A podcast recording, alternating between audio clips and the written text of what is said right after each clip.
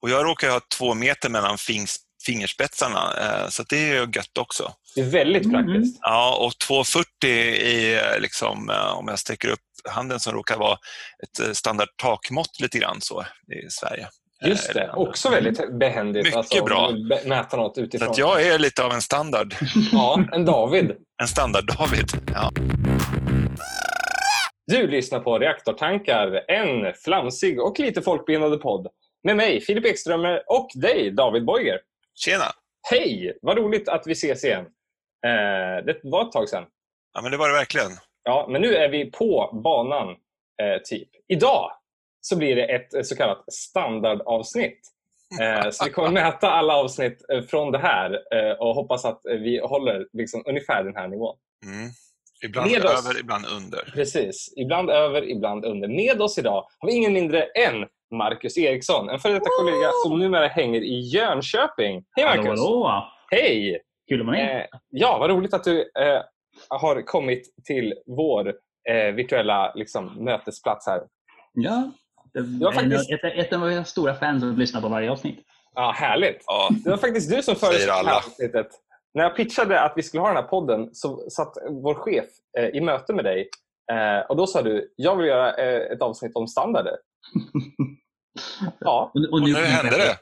Och nu är vi här. Perfekt. Berätta om dig själv. Ja, precis. Ja. Nej, men, så jag är också för detta... anställd på maskinkonstruktion i Linköping, och nu har jag flyttat till Jönköping och jobbar med samma sak här. Oh. Ja, du bytte stad men inte jobb. Nej, precis. Det är många som har frågat varför flyttar du hit? Det är faktiskt okay. Det är en extremt giltig fråga eftersom det staden i fråga är Jönköping. Eller hur? Och flytta från Linköping till Jönköping ändå så här. Det blir vare sig bättre eller sämre. Det blir bara... Nej, det är vanilj också. Där, smak. Precis. Ja. Fina trädhus dock. Mycket fint. Och en sjö. Så man kan cykla runt. Ja, det kan man. Jag tror att vi behöver också adressera... Säger man så? Vi behöver prata om elefanten i rummet. Eller den virtuella elefanten i rummet. Ja, faktum är att Marcus har ju redan egentligen han outade lite där. Snedtungvrickning. Vi har så många bra ord i den här podden. Ja, men det har vi. Nya ord. Precis, Marcus sa att han också är före detta kollega. Och då kan vara så att jag är numera också före detta kollega. Så vi är 2 före detta kollegor. Ja. Gråt-emoji på det. Det var sådär. Precis, så det är numera bara David som jobbar på maskinkonstruktion. Jag håller så att säga standarden högt. Jajamän, snyggt där. LIU-standarden. Visste ni att jag höll i den när Linköpings studentsångare åkte till Schlangoschlen? Det ligger i Wales. Nej, men det hade jag inte kunnat gissa. Precis, det hade jag inte kunnat gissa på hur jag sa det, va? Det är 2 L i början och 2 L i mitten. Fast de är tysta.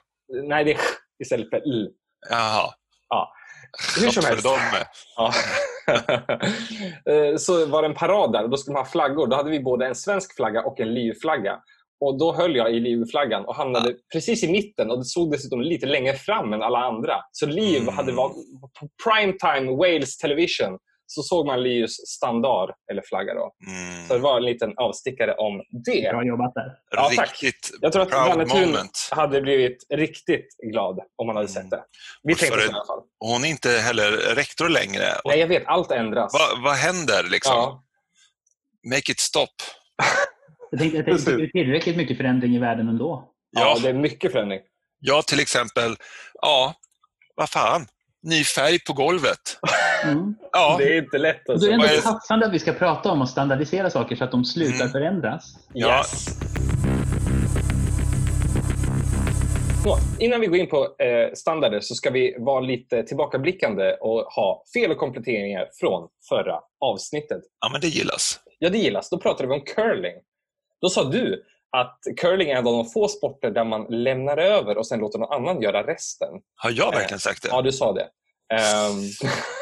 Ja, det är inte osant. Det är inte osant, men det är inte heller riktigt sant. Jag tänkte på stafett till exempel. Ja, det är en typisk sport där man gör exakt samma sak. Och nästan själva ordet säger någonting om det man gör.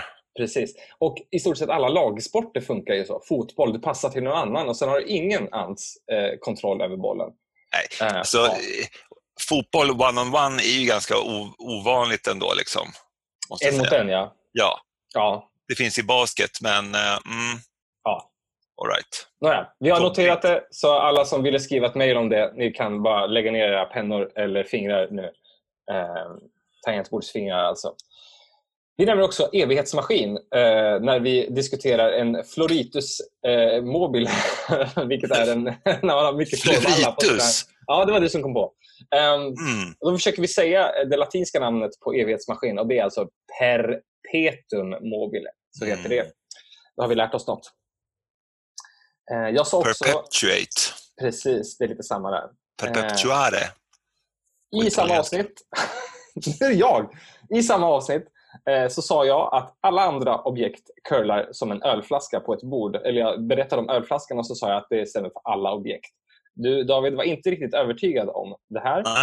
Nej. Men jag har kollat upp det här, va? Det populärvetenskapliga tv-programmet Nova, som går på PBS, amerikanskt, alltså amerikansk tv. Och de är trygga med att säga det här i en video, att alla andra objekt curlar som ölflaskan på bordet, men inte curlingstenar på isen då. Så det är så. Slutligen så har tyvärr ingen ringt oss om våra nya sporter längdcurling, downhill curling on skates, whiskey curling on the rocks eller space curling.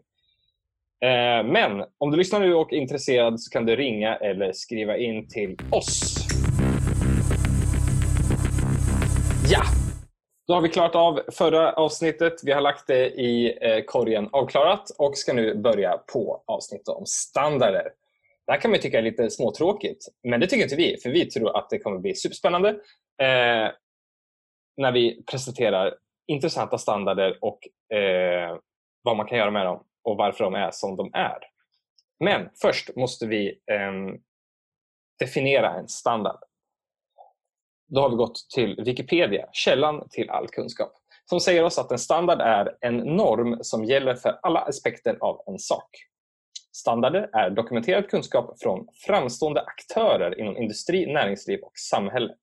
De finns för allt från skallror, cykelhjälmar, kuvertstorlekar och kirurgiska implantat till miljö- och kvalitetssystem för företag och organisationer. Och några kända standarder är då A-format för papper, ISO 14000, det är en miljöstandard, och GSM, det är en telefonstandard. Har vi något att lägga till den här definitionen? Det är väl en bra definition av vad en standard är för någonting. Ja. Sen så kan väl folk ha lite olika åsikter om vad man tycker om standarder. Ja, det kan man absolut ha. Och det har ju vi också. Ja, eller hur? En del finner de ju väldigt hämmande för till exempel kreativiteten. Ja. Eller idén av dem. Och jag skulle argumentera att det i viss mån kan vara det motsatta. Man behöver inte uppfinna 1000 nya skruvar eller uppfinna hjulet om igen, utan det finns ett standardhjul som bara är att plocka. Ja, precis. Och så kan man börja bygga saker med de komponenterna istället. Mm. Så man kan säga att du är pro-standard? Ja, men absolut. Eller framförallt när man är på sitt rätta ställe. Ja, allt ska ju inte vara standardiserat. Nej. Och det ska vi komma till. Saker vi tycker borde vara standardiserade, det kommer lite senare. Precis. Men först ska vi prata om åtminstone 3, kanske fler standarder som vi tycker är intressanta och som har en intressant historia. Ja. Och de kommer vara åtminstone meter, de kommer vara gängstandarder och det kommer vara järnvägsstandard. Det här är våra, åtminstone de. Så vi kan väl börja med metern. Vad har vi att säga om den? Ja, men okej. Det intressant är väl att veta till att börja med vart metern kommer ifrån, att det är ett franskt mått. Eller fransmännen uppfann det i samband med franska revolutionen, när allting skulle omdefinieras och göras på rätt sätt. Just det, ut med det gamla, in med det nya. Exakt, och då bestämde man att vi ska ha en standardenhet för längd. För det har uppskattats att det fanns innan det 250 000 olika måttenheter i Frankrike. Alltså det är så galet många! Precis, eller som det faktum att på 1700-talet där så ska det ha funnits mer än 300 olika måttenheter som alla kallades för en fot. Det är också så svårt att liksom ha en vettig konversation om saker. Ja, men precis. Jag är mest fascinerad över att man kunde liksom hitta så många olika mått för någonting och kalla det för en fot. Det borde liksom börja gå mot samma storlek på fötter förr eller senare. Ja. Liksom att hitta 300 första definitionen måste ju vara svårt vid det här laget. Så. Ja, men det är din fot och så är det väl min fot och så är det väl typ en hundfot. Ja, det är sant. Tänk vad förvånad man blir. Man köper virke och så får man en hundfot. Virke. Jätteputtigt. Jag tar man bygger ett jättelitet hus. Nej, men, och då valde man att definiera den enligt världen så att metern blev en tiondels miljondel av avståndet mellan Nordpolen och ekvatorn. Och mätte... Alltså, den idén, bara tog man den så här, ja men det där känns rimligt liksom. Jag vet inte hur någon kom på den här idén. Det känns ändå som man brukar vilja definiera standarder utifrån någonting som man vet är väldigt fast. Och det är dit metern rör sig med tiden. Att man hittar någonting som är konstant att definiera från. Och jag antar att man kanske antog att det mest konstanta som finns i storleken på jorden. Så vi tar det och definierar det. Är i och för sig ingen dålig idé. Nej. Men sen när man funderar på det så är ju inte jorden liksom... Det är ju ingen perfekt sfär direkt. Nej, det vet jag inte om de kände till då. Nej, eller hur? Kanske. Men hur som helst, och då tillverkade man det som kanske folk känner till, standardmetern. Det har många hört talas om. En måttstock eller en mässingslängd liggandes i Paris. Som man sen kunde tillverka kopior av och skicka runt i landet.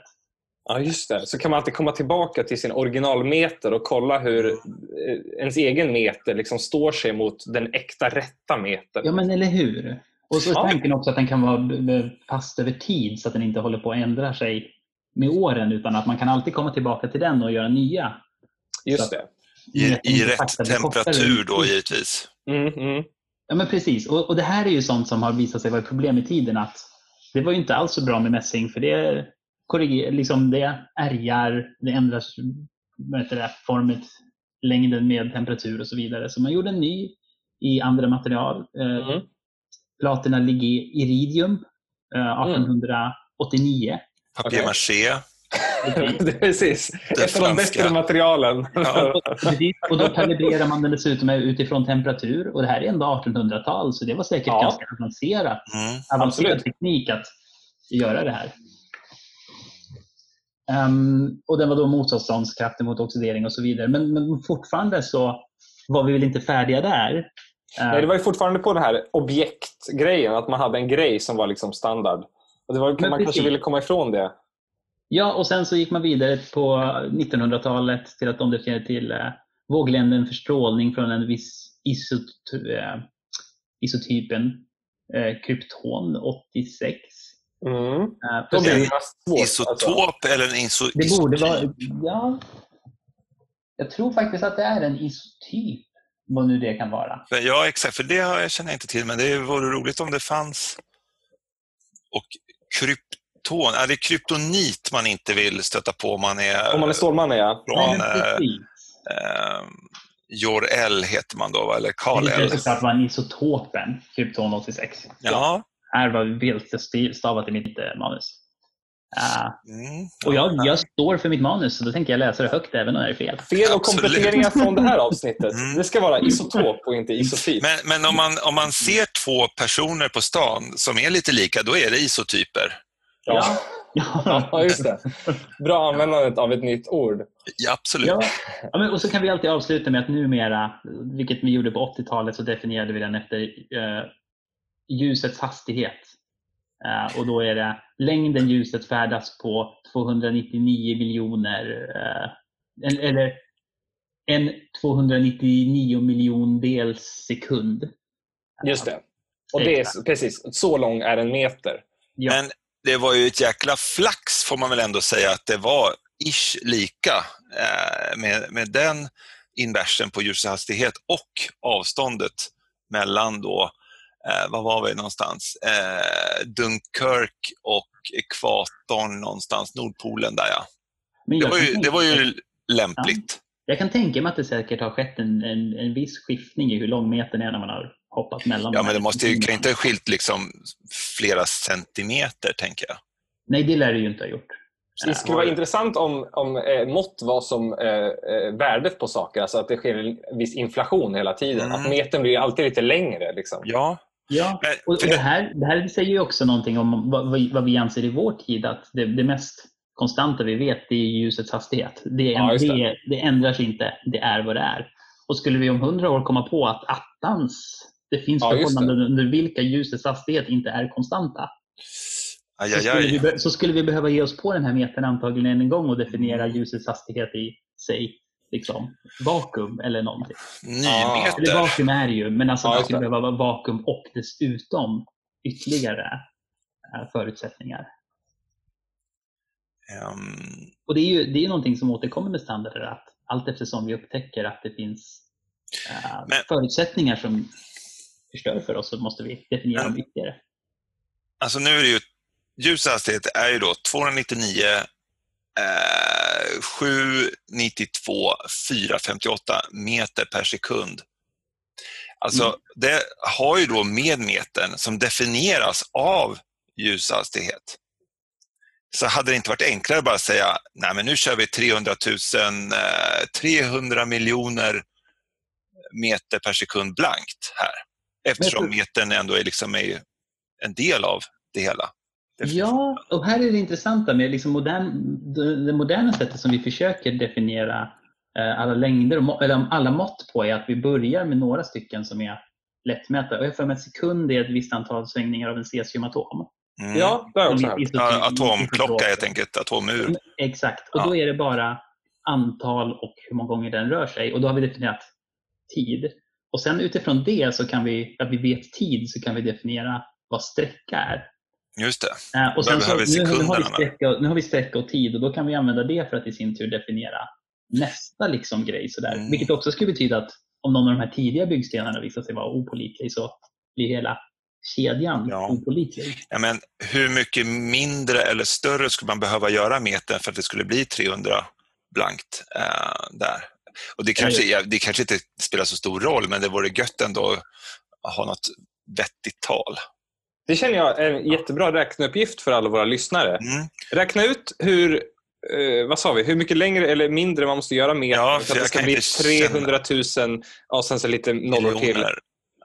Ja. Meter i sekunden blankt liksom. Och skicka in till oss. Kanske skulle vara värt det för att göra livet lite enklare. Ja. Jag ska berätta hur lång en meter är. Men bara innan jag glömmer bort en pysseliten sak. Att när man ska göra då en meterstock till exempel på något ställe på jorden, har man köpt en Bacco eller en Hultafors då, som vi säger är superbra eftersom det är svenska företag. Det här kanske vi får klippa bort. Det kanske blir en inflation att man den här grejen har vi använt liksom. Åker man till Paris och hämtar en meter liksom, eller hur gör fabrikerna? Så skalor och sånt. Med måttskala är det ändå ganska kul, för där finns det ju, jag vet inte vilken, men ett standardorgan i Sverige som certifierar mätutrustning. Och då använder de sin mätutrustning för att mäta upp vissa små block som är en viss dimension. Och sen så tar de dem till annan mätutrustning och så provmäter med den mätutrustningen. Tror jag att det är så det går till. Och så kan de liksom certifiera att den mätutrustningen är bra. Men då blir det också en tolerans i den mätningen. Eller hur? Och det är ju, allting börjar ju någonstans uppe med någonting väldigt exakt för att sen bli mer och mer inkorrekt. Eller mindre och mindre säkert att det stämmer. Ja. Det kan ju vara så att den mest korrekta metern som existerar är din tumstock av ren slump. Just det. Och det är därför vi behöver de här väldigt, väldigt bra grunddefinitionerna. För i varje steg av vår, liksom, när vi skickar det vidare så tappar vi lite noggrannhet. Exakt. Och när man väl kommer ner till sådana saker som tumstockar och linjaler, så jag skulle ju gärna gå ut och köpa ett gäng tumstockar någon gång och testa dem och se hur stor variation det är. Jag har ju hört anekdotvägen att skollinjaler är så pass olika att om du vill att folk ska få samma mått, till exempel på kartor, då behöver du se till att alla har köpt samma. För från samma liksom sådär, för att det skiljer millimeter hit och dit. För det är liksom bara lite lite taskigt tryck på en plastbit. Just det. Tanken är inte att det här ska vara ett liksom mätverktyg. Nej. Kanske inte ett högprecisionsmätverktyg, men det är alltid ett mätverktyg. Så. Ja, men det är det ju. Ja, ja. Det är sant. Och jag vet intressant också. Jag köpt så här Biltemas plastskjutmått. Där det står på dem att de har en viss noggrannhet, och så kan man titta på den och se att nollan är feltryckt med liksom mycket mer än så. Oj. Ja. Man funderar lite grann på. Man börjar med att man suddar bort skalan och gör en ny på den liksom. Och det är för hand, man ritsar in det. Som åtminstone ser rätt ut. Ja. Men jag kan gå vidare och prata lite om nästa standard. Ja, det var roligt. Ja, och då kan vi alltid bara hoppa pang på den, vad jag tror är en av de första, liksom, när vi börjar prata standarder som vi ser på idag. För metern var ju definierade ett mått. Mm. Det var lite rörigt. Men standarder som höll någonting mer, och det var gängan. Ja, ett av våra favoritstandarder kanske. Ja, men saker vi definitivt är glada för idag, att det är åtminstone inte värre än där. Nej. Nu blir det krångligt. Det visar sig ganska snabbt när saker och ting inte passar med gängor. Eller hur? Föreställer att varje produkt vi hade var varje gänga liksom unik för den produkten. Det hade ju, då är vi inne på 1800-talet. Det var inte så mycket gängor, men det var ändå så det var. Och sen uppfanns liksom tidigt 1800-tal svarvar som tillverkade gängarna. Och då blev, utifrån en viss svarv så tillverkade den likadana gängor. Då fick du ändå en standard.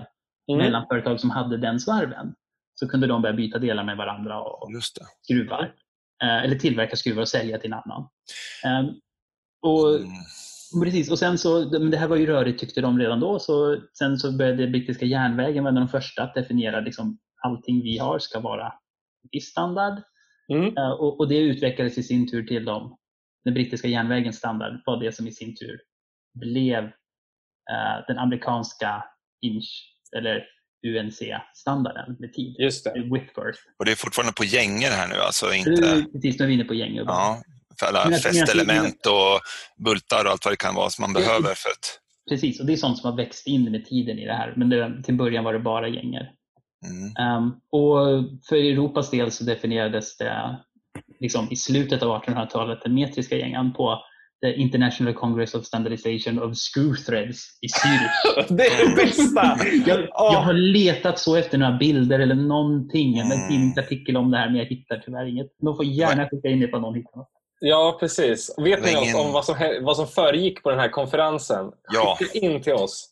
Precis. Det här måste ju vara det bästa varit som har hänt. Alltså. Ett jäkla liv där, liksom, tänker jag. Ja, och jag gillar att tänka tanken att någonstans tidigt 1800-tal så började vi tillverka likadana gänger.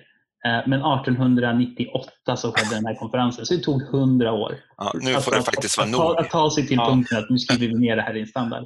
Och amerikanernas UNC, eller NC som den bara heter då, National Course, var samtidigt. Och det var först 1949 som Kanada, USA och Storbritannien fick ihop det till en standard. Det är de tre länderna som kallas för Unified National Course. Och den UNC vi kallar för. Innan dess så var det bara NC. Och Unified var ju tre små ställen på jorden. Och resten... Som då enades till slut. Ja. Och då kan vi ändå se att britterna har släppt det sedan dess och använder metriskt. Ja, så funkar det. Ja, men, och den sista standarden när vi pratar om att prata om var väl järnvägen? Ja. Den har ju en sån fantastisk historia. Vi ska liksom komma från spårvinden på järnvägar till storleken på en hästrumpa. Det är på något sätt den resan vi ska lyckas göra nu. Men vi ska ju inte komma ifrån järnvägsspåret. Nej, vi ska komma till faktiskt. Just det. Ja, precis. Men jag tror vi börjar där. Jag kan ta det här. Okej, är ni redo? Absolut. Det här är alltså historien om hur hästrumpor påverkar spårvidden på järnvägar. Håll i hatten. Det sägs alltså att när George Stephenson designade en av de första järnvägarna, Stockton och Darlington Railway, norra England 1825, så använde han en spårvidd på 4 fot och 8 tum. På riktiga mått så är det här 1,4224 meter. Och det sägs att han gjorde det för att han var bekant med det här måttet för att det fanns på en gruvspårväg som heter Wellington Way på Tyne River nedanför Newcastle. Ja, så det var första steget. Han gjorde det här och tog det här måttet för att han var bekant med det här måttet från en annan spårväg. Den här spårvägen, Wellington Way, hade i sin tur byggts med den här spårvidden eftersom det var vanligt på vägar i området. Och sen efter den här Stockton och Darlington så använde han samma mått, 4 fot 8 tum eller 1,4224 meter för Liverpool till Manchester, världens första järnväg mellan två större städer. Men där så sägs det att han utvidgade spårvidden med en halv tum, vilket är 15,24 cm för att ge flänsarna lite mer sidospel. Det där har jag ingen aning om faktiskt om det är svenska, för jag översatte det med Google Translate, det där sista. Mm. Alltså flänsarna på hjulen då på kanske. Ja. Ja, fast det kan vara flänsarna på rälarna också. Mm, precis, lite oklart. Skriv in till oss om du vet mer om rälar. Mm. Är det nu du vill ta dina rail facts, David? Ja, det vet jag inte riktigt. Men en del av en räls är ju en räl. Just precis. Och de elementen som separerar rälarna är ju då syllar. Var det typiskt träplankor i början, va? Ja, det var det. Mm. Är det fortfarande? Det kan hända. Ja. Men gärna betong, för att då behöver man ju inte ha avstånd mellan varje element för att då undvika solkurvor, utan då helt enkelt håller man fast grejerna rejält så att det, ja, det inte smartare skakar så mycket eller dunk när man åker tåg. Just det.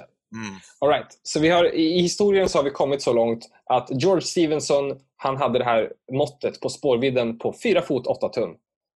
För att han var bekant med det, och det har funnits på lite olika ställen, på vägar till exempel. Det är ett väldigt vackert mått. Ja, det är precis. Det är ändå liksom 4 och 8, det är ganska lätt att förstå. Ja. Och då är det så att på 1870-talet så gjorde man utgrävningar vid Pompeji, och då hittade man att det var den här spårvidden som man använde kan ha varit den ungefärliga spårvidden för romerska vägfordon. Vägfordon, tror jag man ska betona det.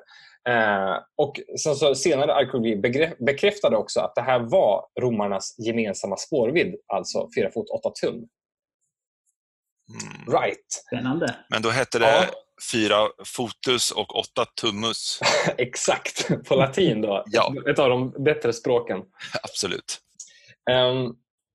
Och då sägs det att den här spårvidden då för de här vägfordonen, som alltså var någon slags vagn bakom en häst, har då överlevt och överfördes då till tidiga järnvägar. Och det sägs att den här standarden har etablerats av Julius Caesars soldater för att standardisera hjulspåren i krigsvagnar. Men det finns tyvärr inga bevis för det här, så det var ju tråkigt. Men jag vill ändå betona att även om det inte finns något bevis för att de här två hänger ihop, för det gör de antagligen inte på det sättet att folk faktiskt visste att det var det som användes av romarna och så vidare. Ja, så har ju ändå hästrumpan en gemensam nämnare för båda. Precis, för det är en amerikansk järnvägshistoriker som antar att den här spårvidden ger den optimala storleken på ett vägfordon relativt storleken på en häst, och alltså hästens rumpa. Man hade ju 2 stänger då i något ok runt halsen, antar jag. Precis, och då ville man inte liksom att det skulle vara för smalt, för då klämde det om, eller för brett, och då kanske det var svårt med styrning och inte vet jag. Så där har vi historien om hur hästrumpan gjorde järnvägen. Och jag tyckte det var intressant att ta upp den här, just för att det slutar ju inte nödvändigtvis där. För att järnvägsrälsen i sig, de har ju haft en jättestor effekt på en massa saker som kommer efter det. Ja. Och i att den mest uppenbara skulle vara containern, som är definierad av att den ska passa på en tågvagn. Just det, som ska åka på rälsen. Exakt, och containern i sig har definierat lastpallar. Den europeiska lastpallen är definierad för järnvägsvagnar. Ja, medan den amerikanska är definierad för att täcka ett golv så bra som möjligt. Men den amerikanska lastpallen, som är lite större, är definierad för att det är en skeppningscontainer som är något större. Mm. Men de här två olika sorters pall har jättestor effekt på massa andra produkter vi köper. Just det, som ska få plats på den här pallen. Som ska få plats på pall. Med kartonger och lite sånt och exakt, packningar. En sak som till exempel många kanske inte tänkt på när du köper en produkt så är kartongen lite för stor. Mm. Just det. Och det är dels för att det är bra med en stor kartong för att det ser ut som att det är ner i den. Men det har också att göra med att man vill att ett visst antal av produkten ska precis fylla en pall. Så att du kan stapla pallar med produkterna på varandra utan att få... Plastar dem lite snyggt och lite sånt då. Mm. Ja. Men precis, det är lättare med fulla pallar. Så därför gör man många kartonger lite större så att de blir lagom. När de fyller en pall med dem så packar du pallen helt. Precis. Väldigt smart. Så vi kan sammanfatta det med att hästrumpor, det är där allt startade liksom. Ja. Men precis, det är storleken på dörrar idag och allt möjligt kommer från hästrumpan från början. För den definierar någonting som i sin tur definierar nästa grej som definierar nästa grej. Så att, och där vi idag definierar enorma mängder grejer från lastpallarna. Jag pratat om tre bra standarder. Jag tänkte vi kunde avsluta med standarder som vi vill ha. Vi har skrivit ner några. Ska du börja, Marcus? Vad tycker du? Vilka standarder vill du ha? Ja, så de jag skrev ner var, jag skulle gärna ha en standardiserad sladd på datorn. Ja, så att och skrev ändå alltså att USB någonting var samma. Ja, precis. Och jag vill ändå återkomma då till gängstandarder, att det tog 100 år från dess att man började göra gänger i någon slags massproducering tills dess att man gjorde en standard för det. Och då har vi ändå fortsatt förfina den standarden sedan dess. Ja, precis. Så om det går lika fort med USB-kontakten för datorn så kanske vi kan räkna med att någonstans på 2070-talet så ja, precis. Då är i och för sig alla uppladdade i något moln och vi har kvantatorer och sladden och kopparen är slut. Så att det är liksom... Eller så utvecklas i världen i det tempot att då kommer vi äntligen fram till en då är det dags. Vi är överens. Så. Det skulle ändå vara riktigt skönt skulle jag känna för mitt privatliv. Jag håller med. Man tycker ju ändå, eftersom det heter Universal Serial Bus, så tycker man att de har tagit höjd för att det ska bli universellt. Ja. Och det är hela universum alltså som ska ha USB. Det ska ändå sägas att det används mycket mer än jag gjorde för 30-20 år sedan. Jag kommer ihåg min första dator där man hade en speciell seriebuss för joysticken och en annan seriebuss för skrivaren och sen så hade man ytterligare två olika sorters kontakter för mus och tangentbord. Ja, man hade också en parallellport och en serieport. Ja, då parallellport. Den kanske var jämte serieporten då, men i övrigt så var då skickade den parallella signaler då eller var det den menade? Eller? Det. Andra saker jag skulle gärna vilja se var samma. Vore vägmärkningar. Jag tänker med självkörande bilar här så finns det en förhoppning om att vi kanske kommer överens om att ha samma sorts stoppskylt och sätta saker på samma ställe runt om hela världen. Ja, det är rimligt. Då vill jag bara säga att då gör du en person i Rimforsa arbetslös. Ty han åker som jobb runt i Europa och filmar olika skyltar, olika vägar så att svenska självkörande bilforskare kan ha material att utgå ifrån så att de förstår de här sakerna. Wow! Men det kommer också spara en hel del bränsle. Shoutout till mannen Rimforsa som filmar vägmärken. Wow, vilket jobb! Han kan köra bil. Ja. Och den sista vore ett språk. Det vore den heliga graalen av C++. Men om vi ändå hela världen var överens om att det fanns ett språk vi alla kunde tala. Talade språk. Jag tycker att vi talar i C++. Så skulle vi kunna kommunicera så mycket annat. Vad mycket tid man skulle kunna få då. Precis. Lingua franca är vi ute efter. Man hade ju det med latin. Försökte man ju med ett tag. Alltså det här... det är ett långt tag skulle jag säga. Ja, ganska långt tag, precis. Romariket var stort, alla pratade latin. Men sen gick det som det gick med det, tyvärr. Ja, nu är det ett dött språk. Ja. Men levde kvar inom läkekonsten och biologin och lite sånt. Och där kan man ju tycka då att det är ju väldigt smart det där att man, alltså ett lårben heter liksom samma sak oavsett var man är någonstans. Precis, de kan ändå komma överens om var man har ont, liksom alla läkare, ja, så kan man komma överens liksom, jaha, vi skulle inte ta bort armen. Det gör de ju ibland ändå alltså. Ja, men det gör de. Ja. Kryss betyder spara eller ha kvar. Man vet inte. Just det. Så standardiserade symboler inom läkarvetenskapen är någonting som efterlyses. Kan ja, efterlyses. Ja. Ska jag köra mina tre då? Ja. Vårt matbord har väldigt låga stolar, så jag ser dem som ett barn varje gång. Så jag efterlyser en standard mellan höjden på ett matbord och stolarna till. Jag tycker inte man får sälja stolar som är för låga. Alltså det ska måste finnas ett samband där, jag känner jag. Så att och då är det matstolar, alltså matsalsstolar helt enkelt. De måste vara så att vad heter det? 50% människa liksom passar ganska bra. Eller en 80% i David. Ja, just det. Som är den nya enheten. Ja, 80% till David. Så standard som reglerar höjden på stol och bord till mat. Jag har ju det på köksutrustning och sånt, typ bänkhöjder och 90 va, till exempel. Ja, precis. Jag skulle också... 70 kanske något i den stilen. Skulle jag då eftersöka en hög standard som inte är 90 utan kanske typ 100. Och som är kanske 80 David ungefär. Ja. Varför inte small, medium, large? Ja. Man kunde ha liksom så här. Jag har ett liksom, jag är lång så jag har ett högt bord och höga stolar. Precis, ett large kök liksom. Precis.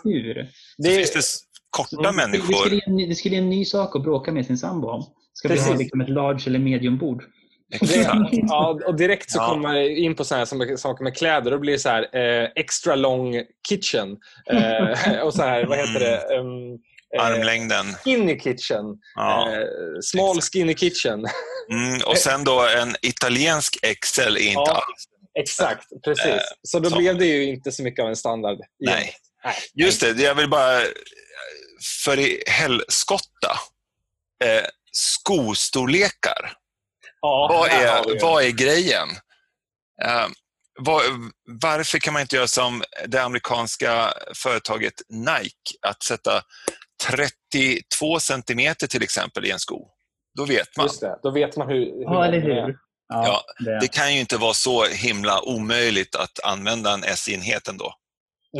Nej. Och det konstiga är att det hade varit rimligt från Nikes sida att sätta bara 1 foot. Klart. Ja, tänk i Frankrike på 1700-talet, det var alla skor en fot liksom. Men den passar. Vadå? Den passar inte. Du har en fot och sen har du handske. Den är en hand lång. Ja, mycket bra. Eller ännu bättre om man kommer in och säger så här, men jag har en Lyon-fot. Jaha, men vi har bara Marseille-skor. Ja, tyvärr alltså. Tråkigt. Ja. Vi har inte den här modellen i Lyon. Ja, precis. Men alltså den är ju jättelång. Det går ut som en stor snabel liksom, så nej, ledsen. Alltså det blir inte så. Men den är gjord av mockasin liksom. Ja. Så har vi någon stackars stad någonstans i utkanten som liksom har allra största eller minsta som ingen vill ha. Ja, precis.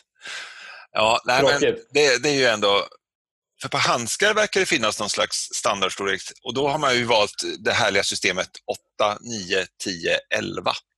Ja, för det känns ju absolut. Det finns även 6 och 7. Ja. Men jag har aldrig sett en 1-handske. Nej, för det är för nyfödda. Det finns arbetshandskar till nyfödda, neonatal-avdelningen. Det är en extremt smal produktkategori, men den ska finnas i alla fall. Alltså det är nytt, kan man säga. Med getskinn för slitaget. Det är ett sätt att göra en standard på. Vi börjar med att hitta det mest orimliga någonsin, och så börjar vi därifrån och så arbetar vi. Ja. Jag vill bara på den punkten börja med att säga att det första som svenska standard... institutet definierade var ju vilket stort storlek på papper de skulle skriva standard.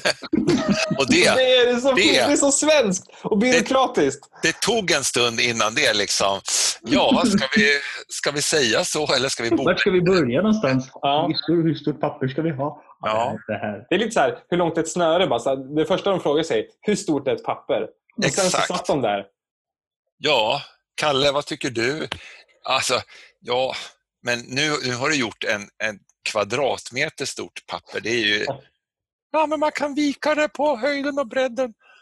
Faktum är att det är ju det utgår ifrån. A-systemet är ju kvadratmeter. Men det var ju totalt. Ja, absolut. Det var ju liksom... Absolut. Självklart. Nå, i alla fall. Nu ska jag fortsätta på min lista. Nummer här. 2 för Filip. Nummer 2. Jag önskar mig ett standardskruvhuvud. Jag vill bort med spårskruv och så vill jag inte ha massa onödiga bits. Jag inser att jag kommer få hatmejl från byggahus.se, men jag tar den. Jag är Team Torx. Även familjeliv kanske har något att säga. Ja, de kanske har något att säga. Om du också är Team Torx, skriv in till oss, så kan vi tillsammans vara starka. Jag gillar ju Torx Secure. Är den bättre? Ja, den har en liten prick i sig, så att man inte har liksom nybörjat Torx-grejer liksom, som har satt hål i Torx-biten för att få på den. Okej, jag förstår. Det är bara det. Ja. Och min tredje, det är dammsugarpåsar. Alltså jag tänker, hur svårt kan det vara? Fast det är ju S-påsen. Är det en standard? Ja, eller lite. Electrolux och andra företag säger att det är en standard. Funkar inte Dyson? Men inte, nej, absolut, men det är ju påslös. Ja. Det är så det måste vara. Ja, det är påslöst. Ja, inga påsar. Kontantfritt och påslöst. Japp. Plastpåsar, dammsugarpåsar, allt ska bort. Allt ska bort. Påsen. Okej. Ja, men jag håller med. Dammsugar, för att det finns något värre på denna jord än att ha köpt fel kartong med dammsugarpåsar. När man är riktigt sugen på att dammsuga upp det här böset som har samlats. Då, och som har fel påsar. Ja, och så har ju affären stängt. Lidandet vet inga gränser. Inga gränser på det lidandet, kan jag säga. Och då är det så här, var är sopskyffen? Man vet inte. Nej. Den har samlat jämt. Eller man själv slarvat bort. Det är olika. Det är precis. Det jag vet man inte riktigt. Peka finger. Nej. David? Ja? Du har också en lista. Ja, men det har jag. Ja, berätta. Jag har ju ibland lite svårt att bestämma mig för saker. Just det. Det har hänt. Ja. Man går in i en affär, är där en halvtimme, kommer ut tomhänt. För att det fanns alldeles för mycket att köpa. Så det blev ingenting. Just det. Och här, det är ju så mycket parametrar. Så därför vill jag säga bilar. Det ska finnas ett märke. Och då är det kanske inte ett märke egentligen, utan det är en sort. Nej, inte en sort, utan en tillverkare. Ja. Man kan också ha Lego-tillverkare till det här. Och då finns det 3 modeller. Det finns personbil, det finns lastbil, det finns också skåpbil. Då är det inte manuell växellåda, utan det är automat. Man har ett bränsle och då är det vätgas, för det är bra. Åtminstone ett bränsle, det är inte etanol, diesel. 95-oktanigt, 98-oktanigt, det är el. Det är... kommer ni på något mer? Ja... Jag tänker mig att du... Flytande biogas. Inte flytande biogas. Är det kompost i bilen då? Ja, gengasaggregat bak. Ni fattar. Vi förstår. Ja. Det blir inte det. Det blir inte det. Det blir... Ett märke, 3 modeller, ett bränsle. Den kommer också vara vit, bilen.